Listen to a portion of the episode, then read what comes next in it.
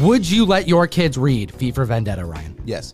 At what age, though? Whatever age they want. Whatever age they want, like six years old, because that's what I imagine, like a Scooby Doo comic book, probably geared more towards that age group. And this right here is one of the rarest Scooby Doo comics because it was recalled Scooby Doo, Where Are You?